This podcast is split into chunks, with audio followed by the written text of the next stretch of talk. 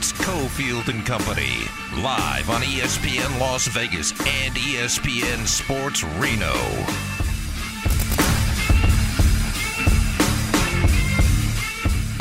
Four o'clock hour. Reno's in Vegas. ESPN Las Vegas. ESPN Reno. John Von Tobel, Steve Cofield, Damon Cotton. You do realize uh, why we do need to stick together in most cases when you do radio, Okay. right? And you were defending Colin Cowherd last hour for that thing he did a couple days ago. Fellow, fellow national guy. Yeah, saying you fellow national guy. I'm not national. Uh, you guys are better. Um, he made a mistake, right? He read out Dwayne Haskins can't win a Super Bowl. Well, Dwayne Haskins is dead. Um, we all need to back each other because we can all do stuff like this to a much lesser degree. I, it just hit me that I must have said 15 or 20 times in two days talking about the brawl in Alabama, calling it Birmingham, and it was in Montgomery.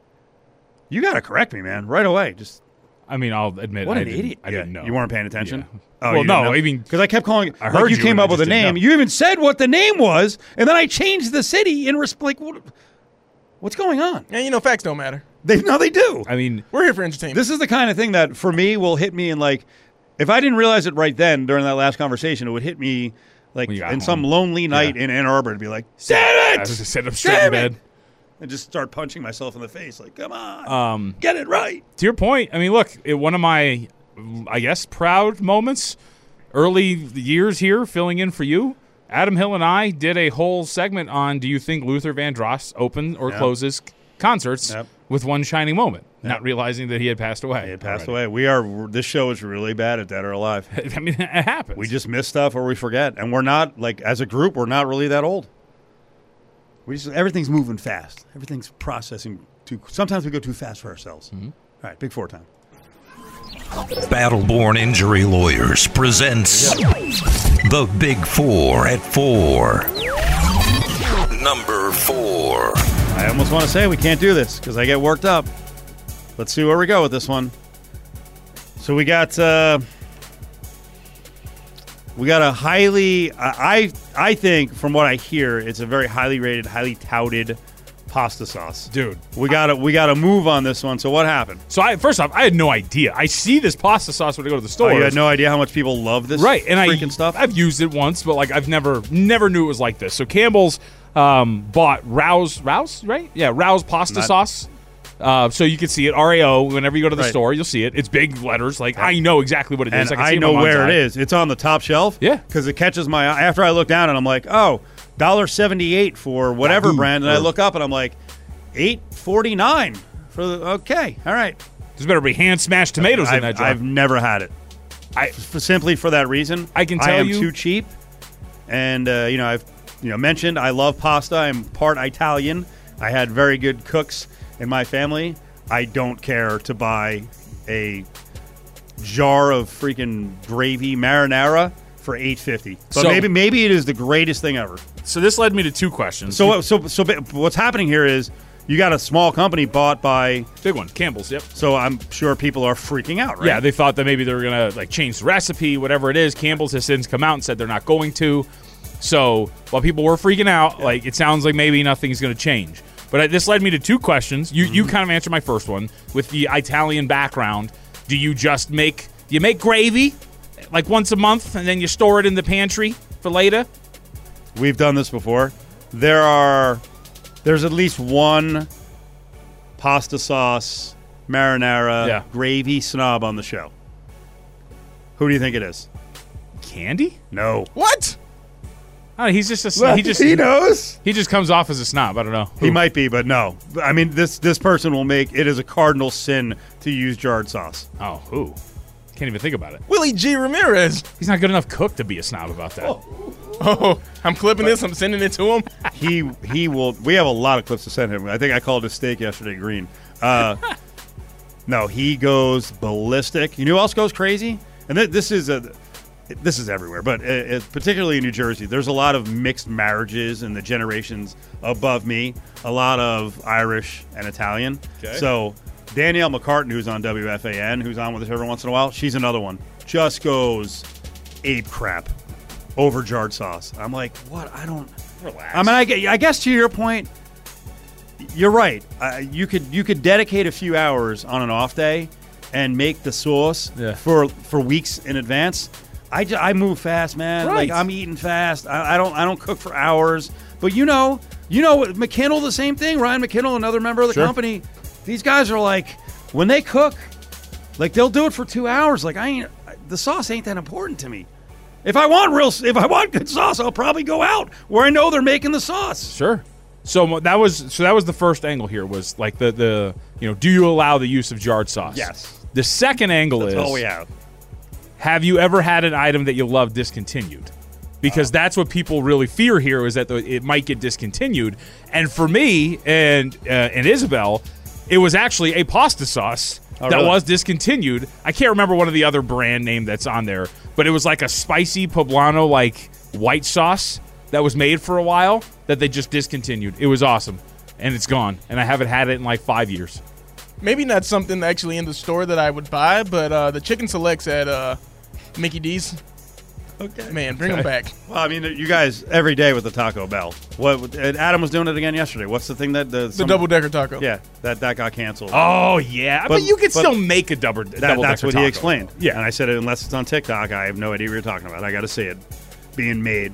What are you talking? You just Being- unroll being a bean I- burrito, that's put a what that's taco what in it it. That's all it is. But my brain, I'm like, I don't even, I don't know what I, I actually have no idea how he, what he said yesterday about how to do it. I will forget what you just said in 30 seconds. You want to bring it in tomorrow and we can do it on the show? Yeah, I can sh- I'll bring you. I'll bring in a taco and a bean Like, oh burrito. my God. We'll construct one together. But I have to think long and hard to something that got discontinued at the store uh, that I can't get anymore. I don't. I don't think there is anything. I'm not real particular. I'm an animal, and I can also. I've, I've, we've talked about this a lot. I can eat the same thing every day. So I guess if one of the, but but I would find an alternative if something But- got discontinued. I really I. I can shop on like a, a like per item. I can shop on like a fifty cent to one twenty five level. That's why I look like I do. I don't care. If AMPM discontinued those chicken sandwiches, though, you'd be you'd be done. Uh, well, it, they do hold for days, as you found out on on road trips with us. Dude, I'm telling like he like Gas station chicken sandwiches. pull it out of pulled it out of the bag, like out of the bottom of the bag. Like, no, I still got some food. Oh, I'll buy it. I'll on a UNLV basketball trip. There's one near the airport. I'll buy it on what I say. It's like one p on a Tuesday. The group flies on Tuesday night. On Wednesday, the whole day they play the game. We get back on a plane after the game, and I'm like, yeah, I got my chicken sandwich from yesterday. The team feeds you. Not really, actually.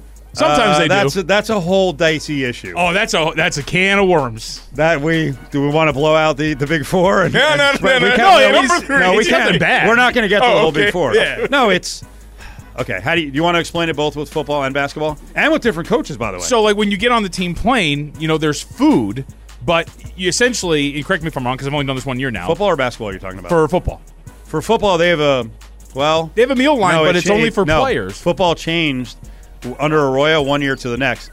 There used to be Maybe Barry Odom's going to feed us. You, I don't know what he's going to do. No, there used to be there'd be like giant boxes of food for the players to pick up, and some of the support staff would pick it up, some sandwiches, and there'd be a drink. The last year that changed, and that food was not available. There were some drinks available because I think, I don't think it was. The, there's not many, um, you know, media staff members. There's only a few people who travel. Um, I think the support staff got a little crazy and they took too much food, so they actually did not bring the food out near the plane. They the players could go grab it, bring it on, and we had no access. And then, but then there's also, I hope people like these stories, but um, when you travel with a team after a game, right? There's nowhere to go eat because you're rushing Right. back to get to a charter flight. Um, they will have a certain amount of food.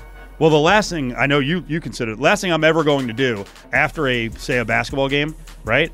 If they have food for 34 people, and then some of us on the the broadcast team grab stuff, and then a couple of players are getting on, they don't Yeah. have food. Like I ain't doing that, so I bring my own food.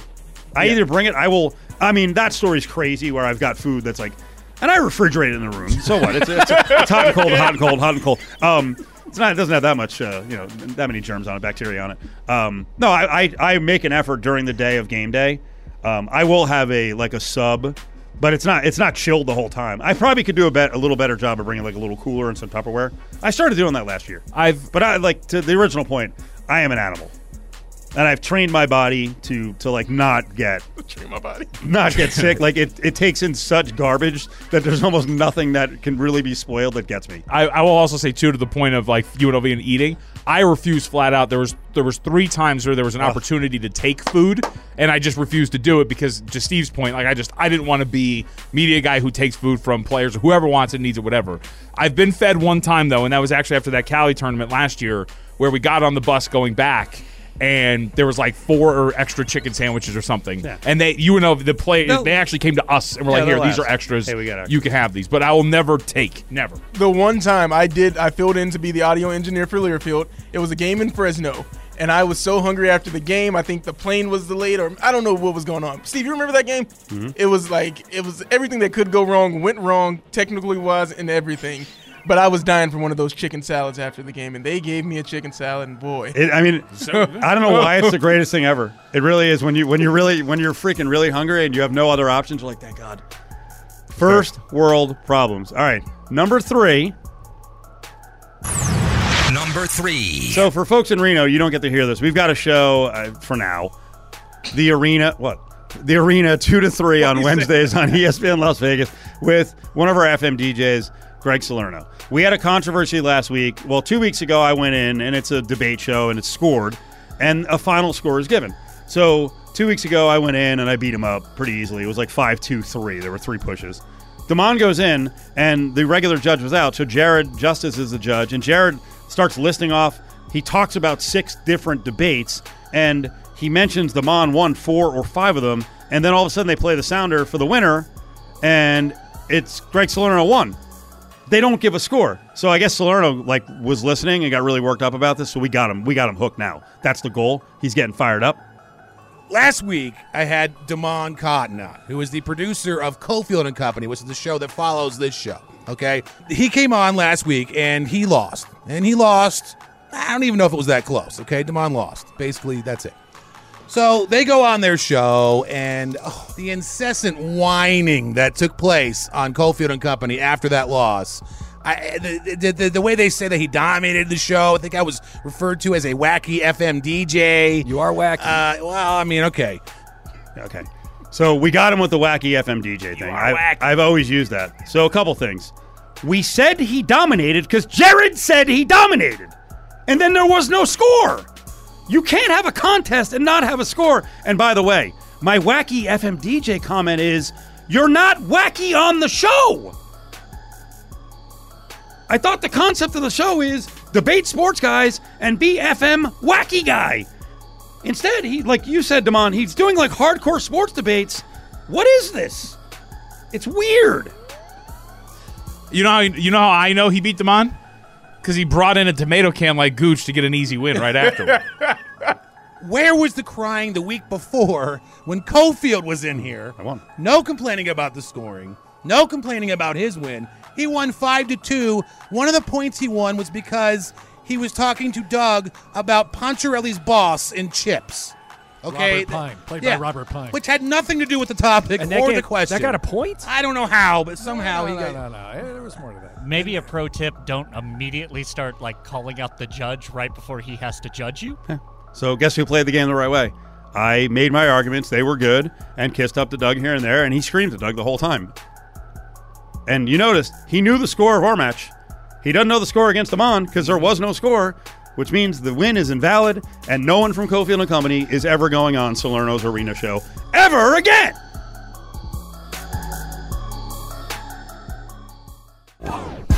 You know what's been most gross about this conference chaos stuff, and especially the latest round, John, with the Pac 12 and the Mountain West and San Diego State trying to be scuzzy and dissolve the Mountain West and leave a bunch of Mountain West teams behind, mm-hmm. is how many fans and even media people start coming up with their own formula of who should be left on the wayside. And I keep hearing New Mexico left out, and I don't get it. I don't get it. I, I remember the days where New Mexico had, you know, really good success in both basketball and football. And if this is what it's about, football, uh, they're not a nothing. And it's been a rough time recently. So Sean Reider's covering uh, the Lobos football program, and they're on the come. They're trying to bounce back from uh, really rock bottom with Danny Gonzales there now. What's going on, buddy? How are you? I'm doing all right. Thanks for having me on, guys. Uh, did I frame that correctly? How do the people in Albuquerque feel right now with all this conference chaos stuff? And no one mentions New Mexico, and then you got other schools fans who are like, "Screw New Mexico, drop them." They feel hopeful and also very defensive. Uh, as you have noted, I mean, Yes. they have been one of the schools that are kind of counted out because of the lack of football success. But I think they're like a lot of Mountain West fans. Uh, they feel very good, if not very opportunistic, about what the Mountain West could be. Whether it actually takes that form, uh, I don't have the answer on that. Hey, what do you? I mean, what do you think? To speculate here, and now that things have calmed down with the ACC, with Stanford, and uh, SMU and Cal, um, will the Mountain West presidents, you know, be aggressive and and try to fortify before they get picked apart anymore? Like, go grab Wazoo, go grab Oregon State. Well, they have that uh, Wazoo Board of Regents meeting, I believe, scheduled for tomorrow morning, and I think that uh, should probably, hopefully, give a good answer on what their path will be going out. Yeah. Um, but uh, I, I believe it was uh, Bronco Nation News um, that they covered Boise State. They did a good interview with Gloria Nevarez, where uh, I mean, she really said, like, yeah, you know, we do want to add, and we do want to be proactive about adding, um, but we want to see what how things shake out, what ends up being the best fit for us. You know, So, for folks who I don't know, I yeah. can't. I was going to say for folks who read up on I was going to say for folks who read up on the Washington State situation, a lot of their problems are they know they're going to be facing a big drop in revenue from the conference, and they're also kind of in the soup from a financial standpoint. I think they lost like 14 or 15 million last year, which you know, let's make the transition to Lobo Athletics. It hasn't been easy money wise, and and 2020 with COVID was just really really rough. So I want to I want to frame this where you know Gonzales walked into a really really rough situation. Where do you think they are now? What's Gonzales's attitude on this rebuild? They should be coming out of it and making some progress, but can they? Uh, because they got hit by the transfer portal on defense. I think you know Danny has been um, very positive about a lot of things. He's said it a ton of times since I've been here. You know, we came in with a plan and we had to adjust the plan because you know the transfer portal when he came in was still in full swing, but now it's on a completely different level, as you guys know. NIL wasn't even legal when he took the job here. Um, so he's been very proactive about you know adjusting that plan, and he has adjusted the plan. Um, but unfortunately, you're right. You know, the defense has been completely depleted. Um, you know, they did lose all seven of their leading tacklers. The last to go was Deion Hunter. He went to Cincinnati. Um, but at the same time, everything I've seen out of that defense, in terms of talking to Danny and talking to other guys on that defense, uh, they feel very confident about where they are and what they can do this upcoming season. So you have a, uh, a promoted defensive coordinator, correct, on that side. So do you think there's going to be a, a steep learning curve? Because I would assume you keep over some of the same defensive principles as a three-three-five, a defense that can be pretty complex. they have indicated to me that there really hasn't been much of a learning curve at all. Even with guys like uh, Diarco Perkins McAllister and Marvin Covington, pair of safeties from them, they came in from TCU's 335, which is different than what UNM does. But at the same time, they told me in the spring, you know, we feel like we have a pretty good base understanding. It's just the verbiage is different. And then Noa Pola-Gates the safety that transferred in this summer. And he told me, he said, I'll be honest with you, it's the exact same thing we were running in the spring when I was with Tony White, another Rocky Long disciple. He said, again, it's just the verbiage is different. And then the rest of the guys that are going to be playing big time in that defense, I mean, they've all been here for two, three years and the like. They feel very good about where they're at. Defensively, what would you say is the strongest position group? Ooh, I will go. I'll go safety right now. Yeah, I'll, I'll go safety, but you could say corners. Um, I would say the best player on the defense right now is Dante Martin, and he's a corner. But I, I think the safeties could end up being really good. Sean Reider, Albuquerque Journal, as we do our New Mexico preview, UNLV in New Mexico uh, meeting this season. All right, let's go to offense. So, first of all, talking about what needed to be improved. We know quarterback. We'll get to that in a second. But I mean, the last, whew, it's two and a half years now. I mean, what is it, like 20 of 21 games where they haven't scored more than 20 points? So, aside from quarterback, where do we see the vast improvement? How does this offense get better? They got better a lot through the transfer portal in the spring with um, with wide receivers in particular. The receivers, uh, I mean, last year was really just Jordan Porter and Luke Wysong. Um, and when you're running guys like that, and that's all that you have, it's going to be really, really tough. Uh, they, they've upgraded a lot of wide receiver. I'd say they added Jeremiah Hickson, He's an Alabama State transfer. Maybe not the most impressive name, but he's made a huge impact from what I've seen so far. DJ Washington is a six foot five, 220 pound wide receiver. Um, super athletic. They feel the sky's the limit with him. He came in from Iowa Central Community College. Um, I mean, in general, they've added um, Caleb Medford from TCU as well. Another guy, lengthy, twitchy, can get after it. Uh, that's where I've seen the most improvement, and a lot of guys on the defense in particular have said, you know, like for the first time in a while, like we've really had to work against the first team wide receivers and the second team wide receivers. In the past, that wasn't really the case. So a lot of the hopes about a big jump on offense are at quarterback. They've got a UAB transfer in, Dylan Hopkins. Uh oh, 20 hours ago, Sean Reider tweet: Dylan Hopkins has been shut down for now. What's going on here? Yeah, so Danny told me um, I, was, I was at practice yesterday, and very, you know, you you notice when you're, you know, your Yes. proclaimed starter, the guy that uh, a lot of the offensive hopes rest on, um, is just not taking snaps. He's out there in full in full pads, and I asked him like, hey, like, well, why didn't Dylan really do anything today? And he said, you know, Dylan's thrown about a thousand balls. Uh, he's really been getting after it. Um, we feel like we need to rest him at this point. Uh, there's there's no injury concerns with him. It's just a very proactive rest period. He'll be back to practice on Monday. So the chances of uh, bettering two and ten and zero and eight are pretty strong. Um, the schedule is interesting. I mean, you tell us, especially about New Mexico State, but that those first four games, you're at Texas A&M. That's gonna be tough. Tennessee Tech, New Mexico State, and then at UMass. They got to get out to at least a two and two start there. Do they have a chance to go three and one?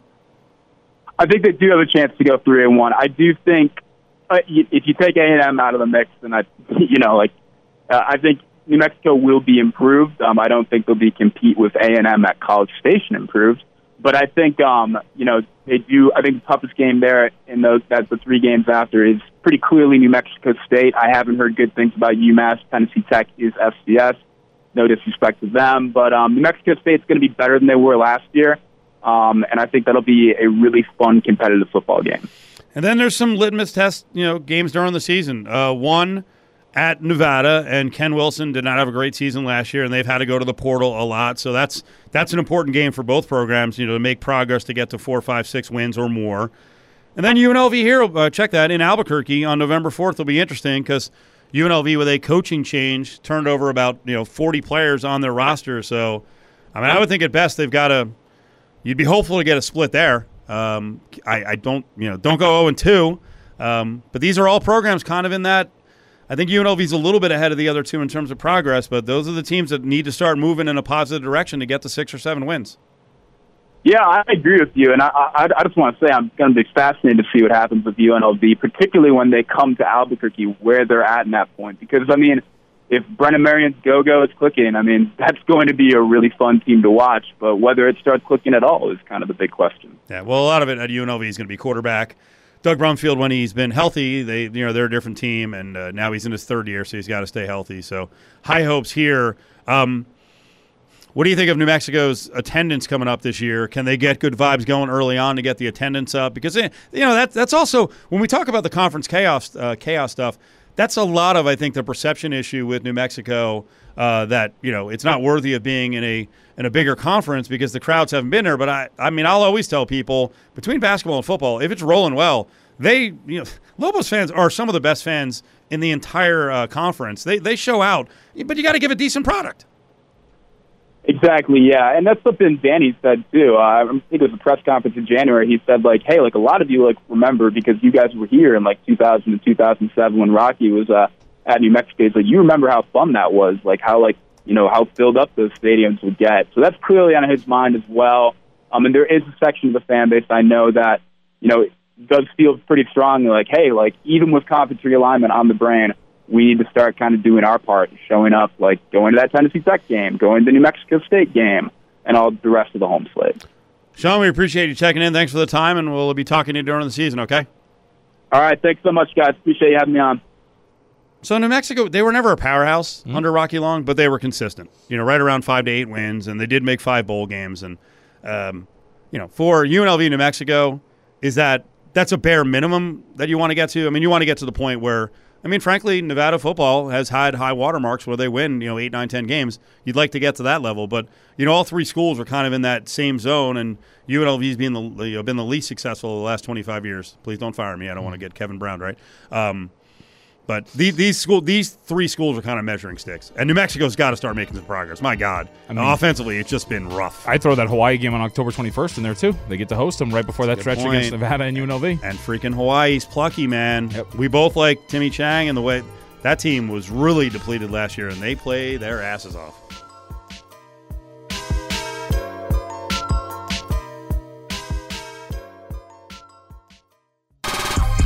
College football professional better. Brad Powers coming up in about eight minutes. Iowa State and Iowa lost more players, huh? For this betting scandal. So we'll get into that and the effect on both of those teams, and also the introduction of uh, ESPN Bet, a branded partnership where ESPN will appear to have a sports book. They'll push it, and it's uh, Penn National, but apparently they could be in up to 16 states. And I assume they're going to push it hard on TV. And I was actually asking another professional gambler last night about um, what they expect from ESPN Bet, but their answer was interesting in terms of trying to get money down. So it's not a great era right now for the pros. So we'll get to that. So we got our brethren over on comp all worked up. Greg Salerno. Truth hurts. Um, I got him so annoyed two weeks back on his one hour show on ESPN Las Vegas on Wednesday. It's called The Arena. That he offered to play. This is the other crazy thing. Multiple people on Cofield and Company, and he would put up 500 bucks. I mean, I'll take him on last. Can I be fifth in the rotation? Well, we should probably weight that by Coin like flip? skill, right? So, like the worst basketball player among amongst us Should would get, get, him last. him last. Okay. Yeah. Okay. Would you say that might be you? yeah, there's a possibility. Yeah. Okay. I know Candy's in, you're me, Adam Hill, Damon. Uh, Willie's been on vacation, so we'll have to ask Willie. I, I don't. I don't know if I want Willie in. I want a clean sweep. I'm not showing a lack of confidence. He's a big. Ooh. He's a he's a short lifter guy, so I don't know if you can play. Yeah, you're so you're a short lifter guy, but you played. I was gonna say, yeah, he used to play. So Yeah. there's a great picture of me in an Orlando Magic jersey like this. you know what I mean? When I was like seven. So And by the way, Ryan McKinnell's not included because we saw Ryan had a picture at basketball camp uh, way back, like 11 years old, with Chris Webber, but Ryan was wearing Umbros. Do you remember those? no. They were like very popular soccer shorts in the 80s and 90s. I'm like, you went to basketball camp and you were wearing Umbros. You, there's no way you could play basketball. You would have never worn soccer shorts. You, ca- you Unfortunate. yeah. So, but Salerno was fired up, man. He, uh, he came out all mad yesterday and was uh, getting after uh, us for. He calls it whining, but uh, I call it not keeping score in a contest and then just announcing randomly a winner, and the winner was him. Something was weird. Damon, someone needs to stand up for Damon. So we'll do it. We'll do it. Go ahead, Salerno. One final point. I just want to say that, you know, the crying can stop now. Okay, you lost. Damon lost. I'm sorry. I know. I'm just a wacky FM DJ. I didn't know the guy that adjusts your headphones is a sports encyclopedia. Okay. Now we can get to the show. Wait, what about adjusting headphones? Uh, by the way, I'm just the guy who adjusts headphones. Oh. I mean, if that's By the way, what job. what these guys do? First of all, Damon is on the air as a two and a three all the time. Do I do it or Dude, not? What are you talking about? I mean, he's a better sports talker than you are. So let's let's establish that first of all. Let's That's right, Steve. And and what these guys do, I people have no idea how fast behind the scenes the show goes, and the amount of concentration. Like Ari did a wonderful job, and Damon's doing a really good job. Your job's not easy. You're not just adju- believe me. I just adjusted my headphones on my own. We're, we're able to do that. He does a lot more. Tell him, Steve. Yeah. You mean you mean the man doesn't just open the mic and go, "It's Puddle of Mudd." uh, Comp ninety two point three, the rock station. Well, you nailed it. good job. Well, you should be all. You should be fired up by that. What's that? Adjust the headphones. You're you were you know you were a long time producer. That's how you cut your teeth getting in. That's right. It's not an easy gig. Of course not. Oh, oh, I get it now. So he's saying that's all you do. Yes. Oh, please. Yes, yes. Wouldn't be able to last five seconds doing your actual job if we actually pushed him to the limit that you're supposed to as a producer. Oh yeah. Come on. Also, was the color commentary for the XFL Vipers Oh here in we their go. first season in Vegas. There you go. Going to be uh, co-hosting Q's kickoff again. before uh, every Raider home game again Oh, this wow. season. Is that official? Oh, it is okay. Good. Adjust that. There you go. We've got it set up. By the way, when management hears this, this is Sports Talk Radio. This happens. This got banished years ago because we had soft hosts who used to go complain to management. Right? This is called cross promotion. We have arguments. We're guys. There are gals who will fight. This is what we do.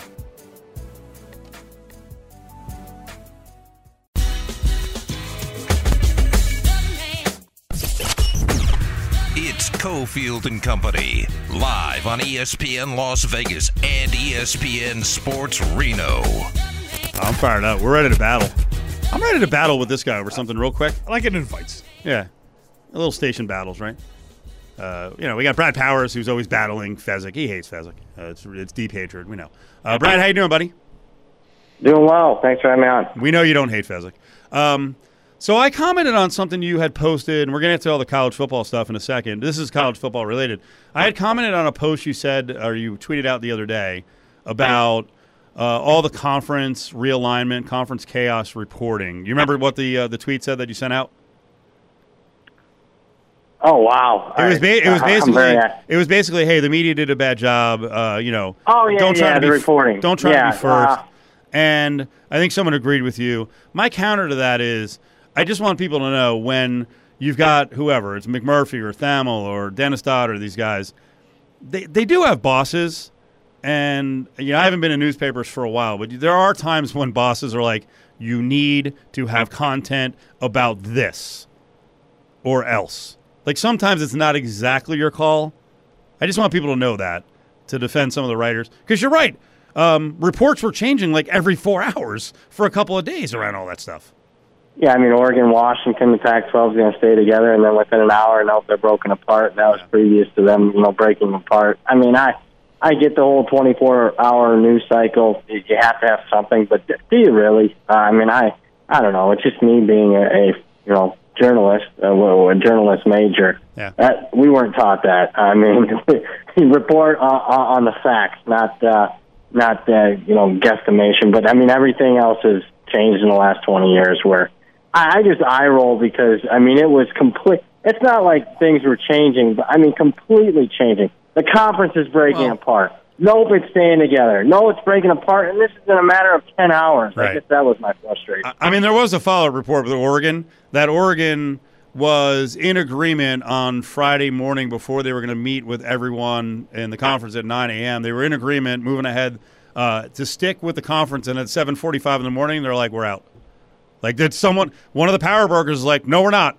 So things do change like that. But you're right. The rush to get the information out. Plus, let, let's let's also point out, Brad, that there are so many, um, let's say, social media creators who have a source, and then they their stuff is out there. It just you're it, you're right. It got crazy. John, can we get to your point about the future in the Big Ten with Oregon and Washington? Because I want to sure. hear Brad on this and how it's going to affect handicap. So, Brad, my whole thing has been like, you know, conferences start to reflect one another in terms of style of play. Uh, you can see it in the Big Ten, you see it in other ones. And I'm really curious your thoughts of once these conferences merge and you get the style of football that you'll get from an Oregon or a Washington, the USCs, UCLAs of the world, and how that merges with a conference that is used to playing the Midwest in that weather, that's a little bit more ground and pound and a little bit more run oriented, physically oriented. Like, what do you make of those two concepts coming together and who would eventually have an advantage like that? Oh wow, uh, it's an excellent question. I mean, it really depends uh, on who it is. I think USC and specifically UCLA is going to struggle with it uh, more so than Oregon and Washington. Although Washington went pretty pass happy last year. Uh, Oregon didn't have a problem going to the horseshoe a couple years ago and bullying Ohio State in that game. So I guess I got to see it from a case by case basis. I can only report on what I've seen currently on the roster right now, and I would say of the four new teams, UCLA is going to struggle the most with the physicality. USC uh, still, even with Lincoln Riley there, they have the skill on both sides, but uh, man, up front the line of scrimmage is still a question mark, at least on a game in and game out basis. I'm not sure that USC is there yet to, to, to play uh, Ohio State, Michigan, Penn State, or Wisconsin, and Iowa also playing Notre Dame non-conference. They also play LSU next year in non-conference. Can I move on to another media topic? of course, Okay. do whatever you want. Because you guys were talking about media. I don't know if you saw this. I know you did see this, right? Because I think you retweeted it. Uh, BetMGM with the Shedeur Sanders, uh, Sanders reportedly throwing 22 touchdowns, zero receptions through a week of camp, and then pairing that up with 125 to win, 125 to one to win the Heisman. Oh no! What what do you what do you make of this? And it kind of ties in the media thing, which is you know social media is obviously a whole nother animal too. And when you have these sports books that are trying so hard to stay relevant on social media, you kind of get some icky posts like this one. Yeah, I mean, I, I I tweeted that I thought it was predatory behavior by BetMGM. Number one, I mean, what I, I don't know how you can verify a stat that he's thrown 22 touchdowns, zero interceptions in camp. I mean, Right. first week of camp. I mean, how, is that scrimmaging? Is that against air? Is that you know seven on seven? I mean, what is that? And uh, and who's keeping track of that? So uh, and there's that regard. There's also, I mean you know, them, you know, throwing out a really good stat out there and then trying to get, I mean, enticing, at least in my opinion, people to to get him to win the Heisman. I mean, sure, I, I guess there's a sucker born each day, but I, I just, I, I didn't like that tactic by that MGM. But I got to tell you, you mentioned that some of these, you know, uh, sports books, you know, they have a job to do on social media to get, you know, gather interest and whatnot. I've been on Twitter uh, 12 years. That's my most popular tweet. I got over three million views, seventeen thousand likes, oh, well over a thousand retweets. I mean, Colorado this year is as big of a lightning rod uh, that I've ever seen in college football. Yep. Yep. It's funny. The other day, uh, Colin Cowherd was making a real big case for the fact that in his mind, there needed to be more big college football games every single week of the year. And that's why you start to fold in the conferences to get more big games. And he said he looked at uh, Labor Day weekend and there were two big games. And uh, what is it? Is it LSU and Florida State that week? Is that one of them? Right? Yep. And Yep. then he said the other big game is TCU Colorado. And I just laughed. I'm like, what? But but to Brad's point, people are so amped up over this Deion Sanders thing. It is going to be Boffo, and you know, until they're completely horrible, it's going to get a lot of eyes. Yeah, I think some of that tongue in cheek on Colin. I mean, he's, he's works for Fox. That's the big noon Fox game, Colorado TCU. I do expect it to get a, a really big rating. To be honest with you, we'll see if the audience is still watching in the fourth quarter with TCU up three touchdowns. Uh, but uh, yeah, I I I, to, I agree with him that there needs to be more big matches, specifically week one. I mean, uh, this year's slate's a disaster. Now, I will say this: uh, week two uh, make more than makes up for week one. If you're diving into some of those matchups, it just comes a week later this year. But uh, yeah, I mean, we're definitely going to get it now with Texas and Oklahoma and the SEC and the, and the four Pac-12 schools now in the Big Ten. I mean, automatically you're going to get probably at least two or three more big time matchups each and every week now. And in turn, for all, I'm not saying you guys are morons, but in turn, for all you morons who argued with me about a playoff, and I literally, if I could do, if I if I was able to do sports talk radio and get a job at 14 years old, you would have heard the same thing from me because I hated college football. I really did. Um, but for everyone out there who complained about college, uh, the college football playoff, um, there are going to be schools that will make it with three losses now. And but that and what that means is you Yeah. can schedule aggressively. Like I don't expect a ton of non-con because now you're going to play 10 games in conference, but losses will not be as devastating as they used to be, which means we get better matchups.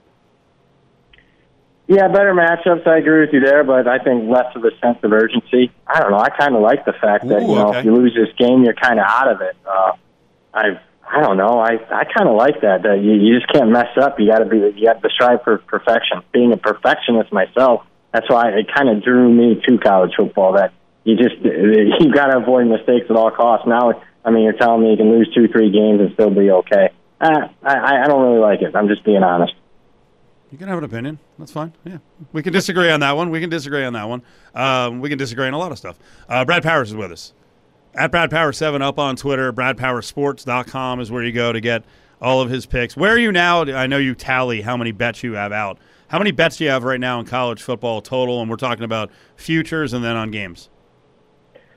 And three, right around 350. Uh, right now, I'm working on FCS. So, I mean, that, that market's not out yet. Keep in mind, there's 42 FBS versus FCS games alone on week one. Uh, I'll probably have a bet on almost every one of those games. So, I, I'm anticipating when, when the dust settles, 400 plus bets before a game's played. Will in November you run to sign up for ESPN Bet in a jurisdiction that allows it? Uh, probably not. Uh, I'm guessing it won't be available here in Nevada. Uh, well, I'll see what the odds. You know, is it going to be similar to what Penn? I mean, are they going to have different people running it, or are they just going to, you know, it's going to be exactly kind of the same? It's just rebranded as the same app as what they had under Barstool. If it is, then uh, there's not going to be a sense of urgency for me. It sounds like it's going to be rebranded Barstool. Essentially, it just Well, turns into ESPN Bet. Brad, what was your opinion of Barstool? Were- Were they in play for you? Uh, and play as far as They- a like, sports did, book. did, did you use that book? Could you get money down? Did you yeah, want to get I money did. with? Yeah, I did. I couldn't get too much down, but I mean, I would say it was very beatable. Uh, I more more than once traveled across uh, the border to Arizona and made some bets. Particularly more, uh, the, the the app was down and rebranded this year. They hardly had anything up on the app as far as college football this year. But man, last year uh, it was it was profitable. Uh, I'll put it that way uh, to, to bet their season win totals. What do you make of another media entity uh, fusing with a sports book and trying to brand themselves? Obviously, we saw Fox Bet didn't really go well. Now we have ESPN Bet coming in November. I think they're late to the party. I know that they're, a very powerful brand. And they got a lot of money behind them, but my goodness, I mean, uh, we're in year five now of this, and uh, yeah, sure they'll grab a little bit more market share than what uh, Barstool had, but I, I don't see ESPN Bet right now unseating the FanDuel's or the DraftKings of the world. Just I, I don't see it. They, they, when, when somebody else has a five-year head start on you, it's going to take a significant amount of money and a significant amount of time. Uh, Patriots are up three nothing. Uh, eight minutes left in the second quarter against the Texans. Minnesota, Seattle play in the preseason at seven o'clock. Did you do anything with these games? Uh, you know what? I did a teaser. Most books don't allow you to do teasers uh, in the preseason. Uh, you know, reason being, I mean, when you got suppressed scoring, when your total's 37, those points mean a heck of a lot more. Uh, and, and even in these preseason games, you'd be surprised how you know important one and two is. Uh, the numbers one and two, as far as an importance to you know the. Sometimes it's better to go money line than, than to lay that one or two points because they really try to avoid overtime. So I teased Houston. Uh, it's not looking great right now, although the teaser would still be cashing. And then I also teased uh, Minnesota uh, up. Uh, so that's what I did tonight. Where you where you went shopping for that teaser? They are they pricing it the same as a regular teaser in the regular season? They are. There's a seven point teaser at William Hill Caesars minus 140. So Nice. uh, seven point teasers are typically 140 in the regular season. You're telling me there's 20 on average Right. in the preseason. There's 20 percent less scoring. I mean, to me, I some some math guy will tell me on Twitter I'm an idiot, but to me that that says that when there's 20 percent less scoring, those teasers are a lot more positive EV in my opinion.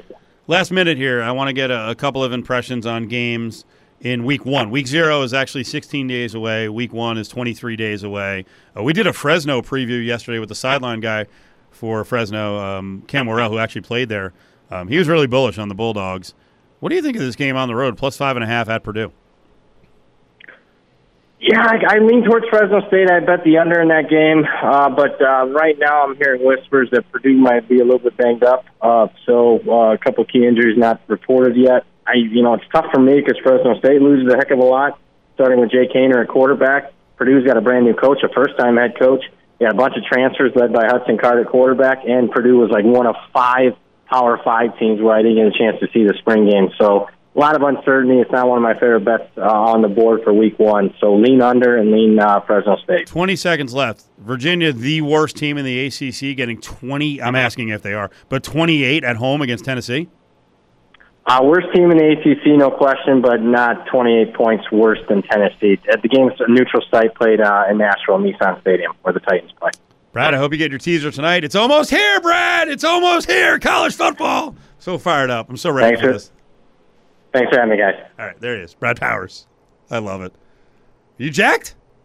College football? 16 Oh, days. I was jacked the second I stepped onto the practice field last Friday for UNLV.